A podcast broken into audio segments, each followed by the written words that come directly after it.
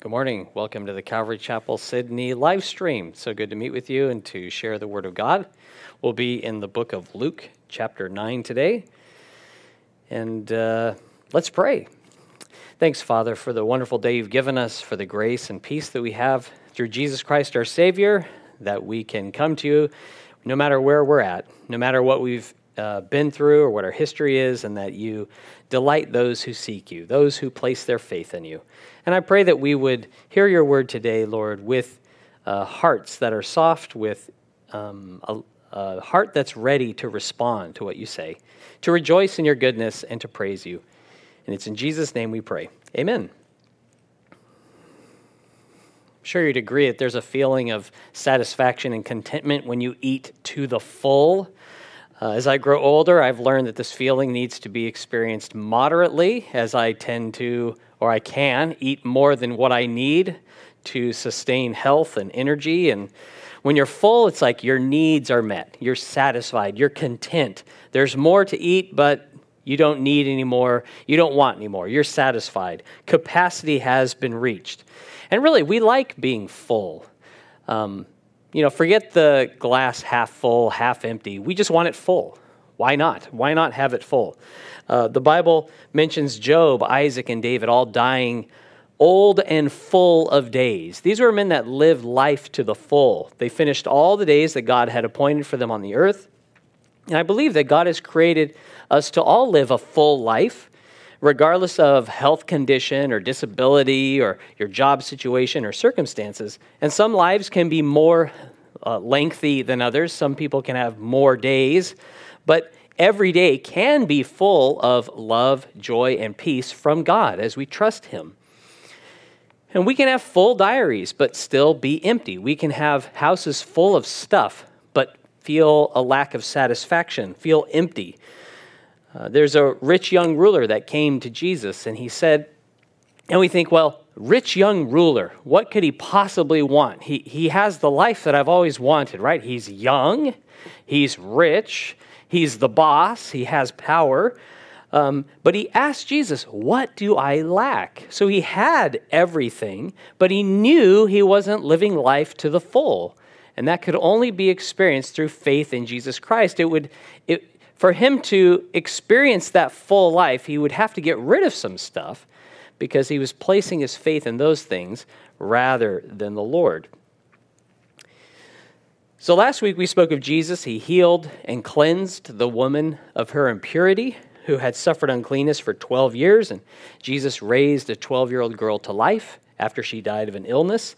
And it was faith in Christ, not the touch of his robe or the the grasping of his hands that brought health and cleansing and healing, but it was faith in Christ that made the difference. And it's faith in Christ that brings forgiveness for Christians. That, that verse in 1 John uh, 1 9 says, If we confess our sins, he's faithful and just to forgive us our sins. That's for Christians. Um, uh, those who follow Christ, those who are born again. Uh, Proverbs 28 9, it says, The prayer of the lawless is an abomination, that those who don't fear God, um, he, doesn't, he doesn't respond to their prayer for forgiveness until they're first born again. And then he will forgive. And he will forgive us too when we have our need, when we have that desperate need for cleansing. This chapter is going to show the power and authority of Christ that even though he gave it to his disciples, he retains all of it. When I was a kid and we were watching TV, the person that had the remote, they had the power. That's what we said. He's got the power, he can change the channel. And when you handed that remote off to somebody else, you lost the power. But with Jesus, it's quite different. He has all authority, all power in heaven and earth, and when he gave his power to his disciples, it's like his power actually grew because he retained all his power, and then his power was manifested through his disciples wherever he sent them. And uh, praise the Lord that his people are empowered by the Spirit to walk in the way that pleases him. So, Luke 9, starting in verse 1. Then he called his twelve disciples together and gave them power and authority over all demons and to cure diseases he sent them to preach the kingdom of God and to heal the sick. And he said to them, Take nothing for the journey, neither staffs, nor bag, nor bread, nor money, and do not have two tunics apiece. Whatever house you enter, stay there, and from there depart. And whoever will not receive you When you go out of that city, shake off the very dust from your feet as a testimony against them. So they departed and went through the towns, preaching the gospel and healing everywhere. At the start of his public ministry, Jesus called 12 disciples or followers to uh, follow after him. And Jesus gave those that he sent power, it says, and authority over all demons and to cure diseases. So there was no demon or Satan himself that had more power or authority than Jesus or his disciples. And they were to follow the pattern that Jesus had set for them to preach the gospel, and then it would be attended by these miraculous spiritual things, these miracles, these healings that proved the truth of what they were saying. Because they're talking about the kingdom of God, they're talking about spiritual things. And because there's a reality in the spiritual world, that power was present physically among them. That the sick and the weary were restored to wholeness. We see Jesus, he proved his power and ability to forgive sins, that he was God made flesh by healing the paralyzed man. And then later, he rose from the dead, proving his power over sin and death. When we prepare to go on a journey, we know where we're going. That's our preference. We know what we hope to do, and therefore we know what we need to pack to prepare. And Jesus forbade them from packing. He didn't, he said, don't bring two staffs, don't bring a money bag, don't even bring food. Like, no preparation, just go. Not, no toothbrush, no cash. This would require them to trust in God, wouldn't it? That they'd have to look to Him. Instead of leaning on a staff, He says, I want you to lean on me. I want you to trust me and the things that I've done for you, to walk through those doors that I've opened and not to trust the money. Oh, we'll be all right. I've got, you know, 100 bucks. We'll be fine. No, He wanted them looking to Him. He wanted them looking to God and trusting Him for their daily food and their accommodation and their health, their protection. You would use your staff to fend off a, a, robber or a wild animal. He's like, trust God. Don't look to your stuff. Walk by faith, not by sight. He doesn't hand them with tickets with their set destinations, but they were to go through those doors that he would open for them. Barclay, he provides some insight into Jesus' words to his disciples. He writes, he was once again speaking words which were very familiar to a Jew. The Talmud tells us that no one is to go to the Temple Mount with staff, shoes, girdle of money, or dusty feet. The idea was that when a man entered the temple, he must make it quite clear that he had left everything which had to do with trade and business and worldly affairs behind. And this is really a good point for us because, especially working from home, a lot of us, work has a way of intruding and, and kind of worming its way into our, our ordinary lives and um, our relationships with God, our relationship with family, and those that God desires to impact through us. If they were going to, if these disciples were going to be about God's business, they needed to walk by faith, not by sight. They were to be content with the lodging that God provided for them. They weren't to be looking for a better deal. But as long as they were in a town and received, they were to stay in one place. And if they were not received, they were to shake the dust off their feet. It was a kind of washing their hands of a situation, saying, Hey, I've been responsible to do what God told me to do. I spoke the words of truth. You don't want to hear it. So it's a testimony really against you that I have done my bit. Um, we see this happening in Acts 13 51. The Jews, they stirred up persecution against Paul and Barnabas in Antioch, and it says they shook off the dust of their feet against them upon their departure, filled, this is cool, with joy and the Holy Spirit. So they weren't like angry and mad and frustrated, but they were full of joy. They had done what God called them to do. The people hadn't received it, but they went on to the next place because there would be people who would hear the word of God and receive it with joy. The apostles, they were obedient to Christ's command. He sent them out two by two, preaching the gospel and healing everywhere. Their service to God wasn't confined to a particular town or region, but they went as the Lord led them. And one profitable application for us is to walk by faith in life, in ministry, in, in the place where God has you, in your workplace, in your family situation, your health condition. Trust God right where you are. And it's not that Jesus is forbidding the use of a staff or having cash on hand or having provisions or planning as if those are hindrance in themselves, but he was teaching his disciples an important lesson that they would be trusting God, looking to God to supply all their needs, believing that God has sent us, Jesus has sent us, Jesus has given us power and authority, and Jesus is going to help us, and he cares about our bodies too. He's going to keep us fed and housed and safe. It's way easier to rail against the, the evils of having too many things or possessions or uh, worldly attachments rather than dealing with our unbelief and our lack of faith personally. Because we all have a measure of faith, that means that we don't have all faith. There is, there is room in all of us for our faith in God to grow. It means nothing to say, Here I am, send me, if we're unwilling to submit to God's way in going. We shouldn't feel guilty if we have a car or cars or houses or properties or having money in your wallets or food in your pantries, but your faith and your security and your affections, they ought to be on God. Our trust should be in Him. It's not the things that you don't have or the things that you have that are keeping you from the full life that God intends. We sometimes think, oh, if I only had this role, I could really serve the Lord. If I only didn't have this affliction, I could serve God better. I could experience this fullness of life. But it's your unbelief. It's our lack of faith in God that keeps us from the full life, not your stuff or what you don't have. That, that, that misses the point of our need to be trusting the Lord, to be seeking Him and following Him. It's on us. And praise the Lord that He helps us. They weren't alone out there, God was with them. Luke 9, verse 7. Now Herod the Tetrarch heard of all that was done by him, and he was perplexed, because it was said by some that John had risen from the dead, and by some that Elijah had appeared, and by others that one of the old prophets had risen again. Herod said, John I have beheaded, but who is this of whom I hear such things? So he sought to see him. This is really amazing. Luke writes it was the disciples who went and did these wonders in Jesus' name, but the 12, they aren't credited with doing anything here.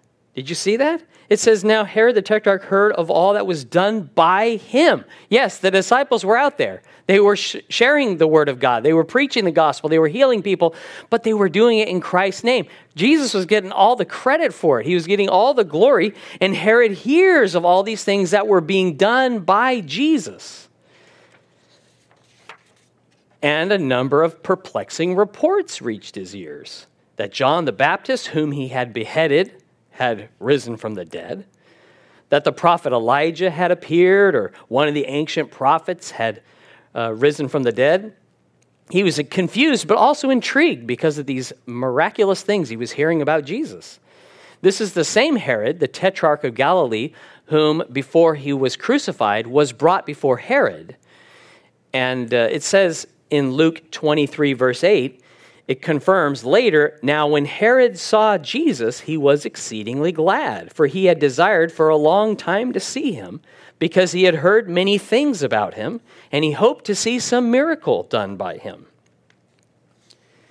The meeting was long awaited and desired by Herod. It ended up with Jesus being silent and not doing the miracle that Herod wanted. And so he was mocked and ridiculed, clothed in robe of purple. And this shows that there's a difference between wanting or an openness to see Jesus and the desire to seek him. Herod had questions. He desired an answer. He wanted to see miracles. He wanted a show. But he didn't have any desire to seek Christ or to follow him or to believe or trust him. Curiosity or a desire to see Jesus does not imply a willingness to submit to him or a desire to serve him. Those who have not seen Jesus in person but have believed, they are more blessed than those who only saw him with their eyes because he is the one to be trusted for salvation. He's the one to be obeyed and believed. He is a redeemer and a savior. Those who trust and rely upon him perhaps never even seeing him, such as our case, as Lord and Savior, we are the ones who will someday see him in glory and rejoice with him. Praise the Lord for that. Luke 9, verse 10. And the apostles, when they had returned, told him all that they had done. Then he took them and went aside privately into a deserted place belonging to the city called Bethsaida. But when the multitudes knew it, they followed him. And he received them and spoke to them about the kingdom of God and healed those who had need of healing. The 12 disciples that Jesus sent out, they're also called apostles. They were previously called that in Luke 6:13, which means one who is sent, and we use that as a point of distinction, the 12 apostles um, separate from the other disciples, though we see there were other apostles later on. The call of the apostle. Um, and they reported all that Jesus had done through them, how God worked through them. Jesus takes his disciples and withdrew with them from the public eye. There was still work to be done, there was still a great need, but they also had a need to commune with Christ, to talk about the things that had happened, to debrief a bit, and to discuss. And, and I'm sure Jesus had so much wisdom to share with them individually. Uh, in talking with Jesus, they were speaking to someone who had been with them the whole time. They weren't talking to someone like who had no idea of where they had been and who they had talked to. Jesus was aware of this because he is God. And he had so much to share with them. And they, as a team, had time to, to uh, reconnect and to talk about because they weren't all with each other. And they could uh, talk about the great things that God had done and testify. And how encouraging that is for us when we can testify to one another of the great things God has done. I love that Jesus is more than a mouth, but he has ears and he uses them. He listens. He has a heart that's compassionate. He cares about how his people feel, and he, he brings us along gently so that we can grow and learn and develop in our faith and obedience. As this is all going on, multitudes of people, however, they figure out where Jesus is going and they begin to follow him and seek them out in droves. And Though they had been discovered and followed, and multitudes came, Jesus did not rebuke them. He didn't chide them for, for seeking him. He didn't have his disciples run interference to send the people away. But it says he spoke the kingdom of God and healed those who had need of healing. Very much what the disciples did, isn't it? Whenever we're sick or weak, we figure healing is exactly what we need. Um, we humans were quite notorious for uh, turning our wants into needs and then desiring more than we need. Like, uh, pretty notorious. Uh, maybe we think physical healing is exactly what we need to break through to greater fru- fruitfulness or usefulness and joy. But perhaps that weakness, that sickness, God knows very well how He intends to use it to bring us to that fruitfulness that we think only healing could possibly bring. See, our lack of faith is a bigger problem than our poor health. Without a desperate, profound sense of need, maybe we wouldn't even seek God. We wouldn't serve or even consider Him. But because of illness, because of weakness, because of poverty, we come to God in desperation, and He uses those things to, to show us He is able to meet our need, to supply our need, so that we will trust Him in the future when we actually have something, to entrust that to Him, to give your life to Him. I like what Matthew Henry wrote. He says, Christ has still power over bodily diseases and heals his people that need healing. Sometimes he sees that we need the sickness for the good of our souls more than the healing for the ease of our bodies. Death is the servant to heal the saints of all diseases. How cool is that? Death being God's servant. It's definitely not the way that I usually see, see things faith in God, it continues to trust when there is no relief. Faith joyfully obeys when God seems far away. He is not far to any from any who call out to him. That's one thing we can be assured of through his word and Christ's example. When they sought him, those people, He wasn't inconvenienced. He wasn't too tired for them. He wasn't too busy. He wasn't so occupied that he couldn't spend time. No, he taught them, he healed them. And he'll do the same for us if we'll seek him. Luke 9 12. When the day began to wear away, the twelve came and said to him, Send the multitude away, that they may go into the surrounding towns and country and lodge and get provisions, for we are in a deserted place here. But he said to them, You give them something to eat. And they said, We have no more than five loaves and two fish, unless we go and buy food for all these people. For there were about 5,000 men. Then he said to his disciples, Make them sit down in groups of 50. And they did so and made them all sit down. The chapter began with Jesus giving his disciples power and authority. 11 verses later, it didn't take very long, they come to Jesus demanding about what he should do, what he needs to do. Proverbs 30, Agur said, The earth is restless and disturbed when a servant rules. The apostles, they're acting like they're in charge. Like they knew what's best. I wonder, can we do the same thing? We tell God what He needs to do? Well, yes, we can. They said, Jesus, send these people away to the nearby towns. A town is not enough for these people. We don't have the food. We don't have the accommodation. The day is wearing away. We're in a deserted place. We have nothing to offer. On a high from trusting in God, they stopped looking to God in faith similar to Hebrews' overthrow of Jericho, right? They obeyed God. He told them to march around the city, not to even say a word until that final day when they were to shout after having circled the city seven times. The walls fell down. There was this great deliverance. Then they move to Ai, this little town, and they say, We know what to do. And great was their fall because they looked to themselves rather than to God and His wisdom. Jesus is not irate or disappointed or shaking his head at them. Sadly, he just answers, You give them something to eat. It's like saying, If you want to play God, you do what only God can do. They hadn't considered, because of the small amount of food that they had on hand, which was five loaves and two fish, that it could possibly feed 5,000 people. It wasn't even enough for their little team. That was, that was a, like a lunch or a small meal for one person. Now, this scene, it's recorded in every gospel. The Matthew account says that the 5,000 did not include the women and children that were there. This was the 5,000 men plus women and children. So it's a great multitude of people. Um, they didn't have money to buy food. One village bakery, it was not going to have enough food to support this group of people. There's no Uber Eats. I mean, what do we do? We send them away. They need to go fend for themselves right? That's what they had been doing. They had been trusting the Lord and going wherever He led them, and they would go to a city and God would provide for them. Well, it's good enough for these people too. But Jesus is like, You feed them. Jesus had planned on them feeding the people. And so He had them make everyone sit down in groups of 50. And it was common for people to feast lying down on the ground, reclining. So it's not an inconsiderate thing to command.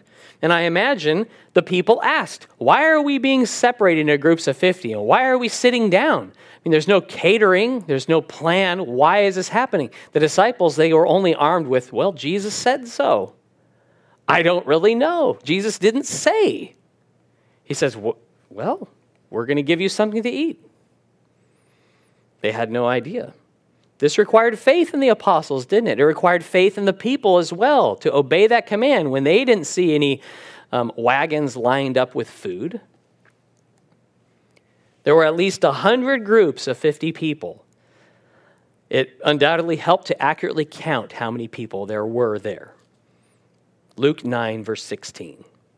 Then he took the five loaves and the two fish, and looking up to heaven, he blessed and broke them and gave them to the disciples to set before the multitude.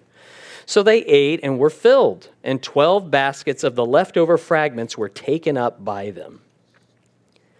When all the food had been handed to Jesus, in his hands it was miraculously more than enough to do the unthinkable, that it filled all those people who sat in those groups to the full. The living bread had, coming down, had come down from heaven. He looked up to heaven, he blessed and thanked God. There's a traditional Jewish prayer that's spoken before eating bread. It's, Blessed are you, Lord our God, King of the universe, who brings forth bread from the earth. It's not so much the bread that is, bread that is being blessed, but God who deserves and receives all the blessing for what he's provided. So after praying, Jesus breaks the loaves, he gives them to the apostles, they distribute the food to the people. All the people ate and were filled, including the apostles. 12 baskets of leftovers were collected, a large basket for each of the disciples to see how miraculous it was that they had so much more food left over than what they started with. The apostles imagined they knew what Jesus needed to do, but Jesus did a miracle instead using the small amount that they gave him. It was all God's work. It was him from beginning to end. He didn't need the loaves, he didn't need their fish. He didn't even need their obedience to do wondrous things. But when they trusted him and they obeyed him and they committed the little that they had into his hands, God worked in miraculous ways to meet needs, and they were partakers of it. They didn't just see it, they got to be involved in it. He didn't need their involvement, but he chooses, God chooses in his grace to use weak, flawed people who forget, people who, who think they know better than God sometimes to do his work. Five loaves and two fish would have left them very hungry, but faith in Christ led to fullness. The apostles, like all who've been born again by grace through faith, we have power and authority through Christ, yet our tendency is to walk by sight rather than faith in God. These disciples, they would have settled for having their dreams and fantasies fulfilled of Jesus being on the throne and them being uh, in, in a lordly p- position in Israel. But God had a better plan that they did not expect. Jesus was the living bread who came down from heaven, who would be broken on Calvary, whom they, through the gospel, would be distributing, so that people who believe on him could be born again and filled with the Holy Spirit and have eternal life. Those who ate bread on the hillside, they were hungry the next day. But all who partake of Christ through faith, we have fullness of the Holy Spirit who comforts and satisfies us. All needs are met. And that path to eternal glory it would not be by earthly might or power, but by faith and suffering, as we'll see. It's not a path that we would choose for ourselves, but that was the path um, Jesus walked before glorification. Luke 9, verse 18. Now it happened as he was alone praying that his disciples joined him. And he asked them, saying, Who do the crowd say that I am? So they answered and said, John the Baptist, but some say Elijah, and others say that one of the old prophets has risen again. He said to them, But who do you say that I am? Peter answered and said, The Christ of God. And he strictly warned and commanded them to tell this to no one, saying, The Son of Man must suffer many things, and be rejected by the elders and chief priests and scribes, and be killed, and be raised the third day. This is one of the many times Jesus spends time in private prayer. It says his disciples joined him. And he asked them, Who do the crowd say that I am? And there were a lot of contradictory opinions and answers. John the Baptist, Elijah, a reincarnation of an old prophet. And then Jesus asks a much more important question. He says, But who do you say that I am?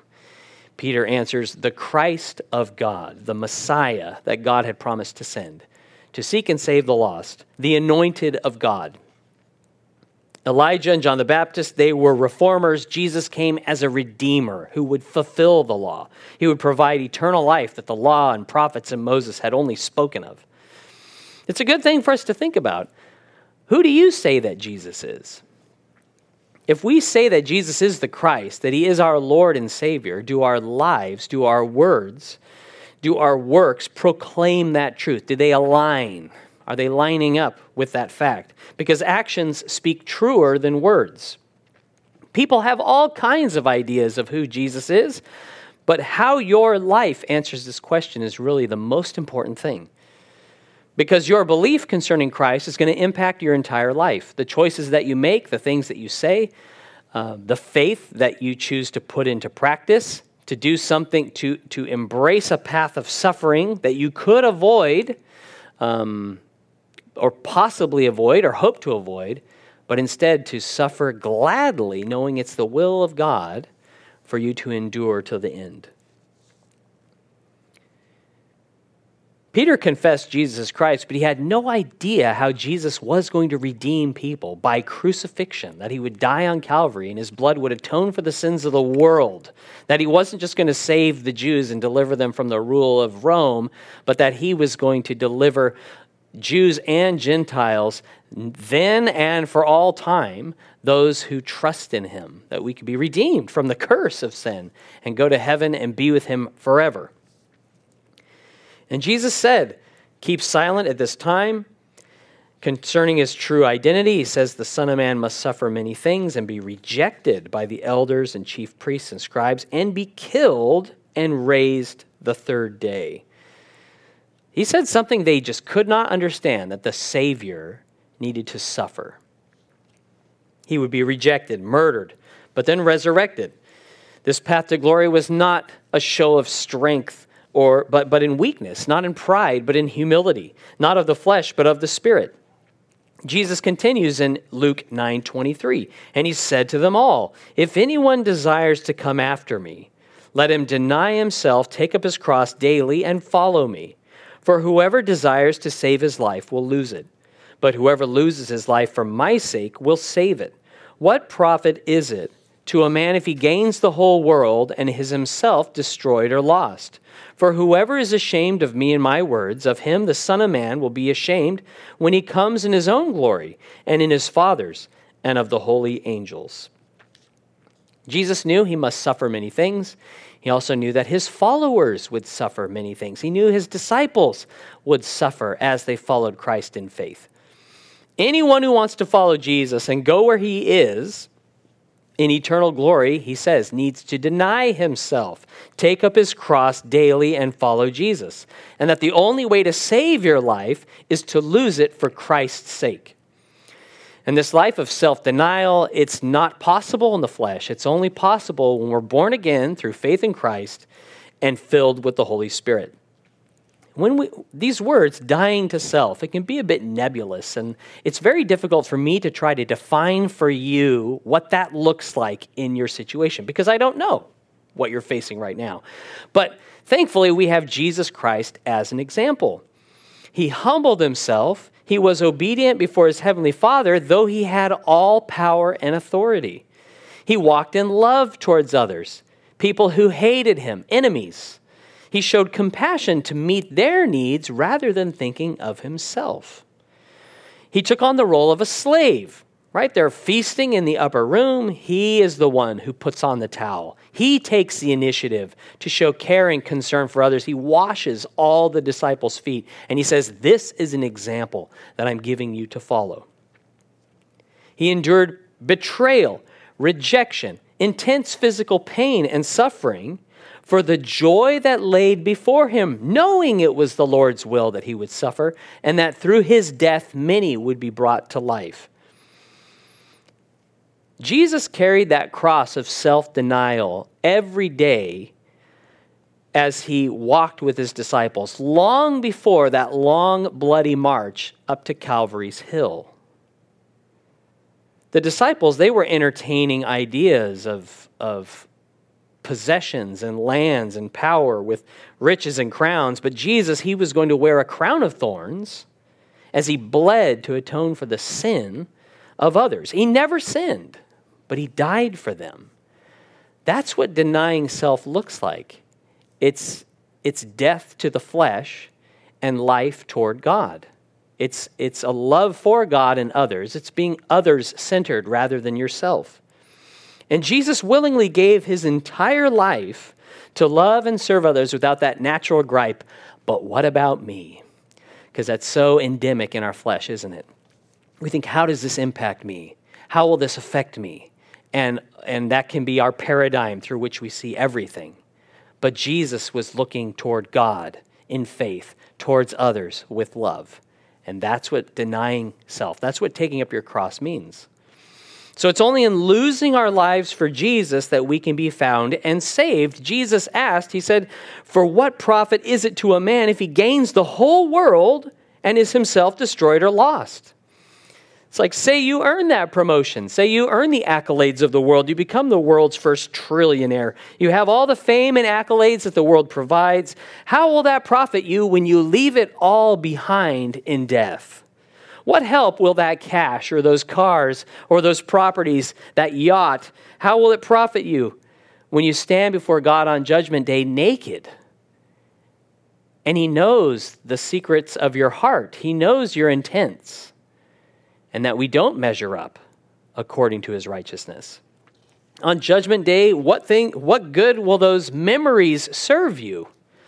Everything you've acquired for, everything you've worked for, it will be stripped from us in death, and it will keep changing hands until the world passes away. It's like, what comfort, what consolation is the memory of jewelry or property or a villa you once owned on the seashore what, what comfort will that provide a soul that's burning in hell? None. Losing your temporary life on earth for Christ's sake, it causes us to inherit eternal life with Jesus. There was a missionary martyred uh, who shared the gospel in Ecuador named Jim Elliot. This man was dashing, intelligent. He was a sportsman. He was told by many, You are throwing your life away to become a missionary when you have such a future here in politics, acting, you can do anything. And he said, he wrote, it is no, he is no fool who, cannot, who gives what he cannot keep to gain that which he cannot lose. See, our lives are a gift from God. It's fitting that we would present ourselves as living sacrifices unto Him, choosing to die to self to honor Him. Our Lord and Savior gave His life for us. Denial of self, that's always going to involve suffering. But to refuse to deny yourself, that brings even more suffering. Following Jesus, it, it does mean suffering, perhaps within your own family or on the workplace, in the corporate world. But when we deny ourselves and we suffer according to God's will, we're never without consolation and comfort or an eternal reward. And you know, the Lord sees fit to give us rewards every day with his presence as we follow him, as we trust him. He doesn't leave us alone, he won't forsake you. Turn, please, to Galatians chapter 6, starting in verse 7. Galatians 6, verse 7. It says, Do not be deceived, God is not mocked. For whatever a man sows, that he will also reap. For he who sows to his flesh will of the flesh reap corruption. But he who sows to the Spirit will of the Spirit reap everlasting life. And let us not grow weary while doing good, for in due season we shall reap if we do not lose heart. Therefore, as we have opportunity, let us do good to all, especially to those who are of the household of faith. It's always good to deny yourself in a world that says we need to be living for ourselves, to take up our cross daily, and to follow Jesus. This means loving and caring for others, sowing to the Spirit instead of the flesh, walking in faith and not by sight. Jesus said, If you're ashamed of me and my words, I will be ashamed of him when he comes in his own glory. So, the things that we're ashamed about, those are the things we want to conceal or keep hidden. We, we keep it hidden because we want to avoid ridicule, we want to avoid suffering or dishonor. And if you feel that identifying with Jesus Christ is going to damage your reputation, are you truly His? Isaiah 42 17, it says of those who worship idols, they shall be greatly ashamed who trust in carved images, who say to the molded images, You are our gods I was thinking if we're ashamed of Jesus, it may be that he, he's not really our Savior. He's just an idol in our lives. We're looking to him uh, kind of like a fan, like Herod, who's like, this is kind of cool. I want to learn about this guy, rather than a follower. I believe this verse when Jesus says being ashamed, it's not him just being a bit embarrassed that his children are walking in fear but it's the shame of eternal separation from God as it's written in Daniel 12 2. It says, And many of those who sleep in the dust of the earth shall awake, some to everlasting life, some to shame and everlasting contempt. So you see the two there everlasting life and shame and contempt together. Now, today is the day to address the fact if we're ashamed of Christ or his gospel. Paul wasn't ashamed. He wasn't ashamed of the gospel, he wasn't ashamed of his chain. Uh, Peter, he was not ashamed to suffer shame and reproach for the sake of Christ, and Jesus was not ashamed to call them brethren. Those who are saved by faith in Christ, they're the ones with capacity to live lives to the full because Jesus is our life and he lives. He died, but he rose again. Last verse I want to share with you in Colossians 3, starting in verse 1 a good exhortation. It says, If then you were raised with Christ, seek those things which are above, where Christ is, sitting at the right hand of God. Set your mind on things above, not on things of the earth. For you died, and your life is hidden with Christ in God. When Christ, who is our life, appears, then you also will appear with him in glory. Jesus desires those, his followers, to seek Him and be surrendered to Him, to deny ourselves, to take up our cross daily and follow Him. And we can only do this when we're born again and we walk by faith in Him, not by sight. We've all sinned, but praise the Lord, there's forgiveness in Him and a fullness of joy and life that's worth living. Let's pray. Thank you, Lord, for your grace and your goodness to us all, and for this example of Jesus, how he long before the cross, he denied himself. He took up that cross. He was willing to do anything in obedience to you because he trusted the Father. And Lord, I pray that in us you would put such uh, faith, such obedience, commitment, and that we too would experience this fullness of life that's only available through Christ. Lord, I pray that my brothers and sisters would be strong in the Lord and the power of your might that we would put on the whole armor of God, that we would walk in the way that pleases you, and that we would be uh, not ashamed of the gospel. We would be bold to, to walk in your ways and also not to forget that we need you to show us the way, because without you, we can do nothing. Lord, I praise you and thank you, and uh, be glorified today and always in Jesus' name. Amen. God bless.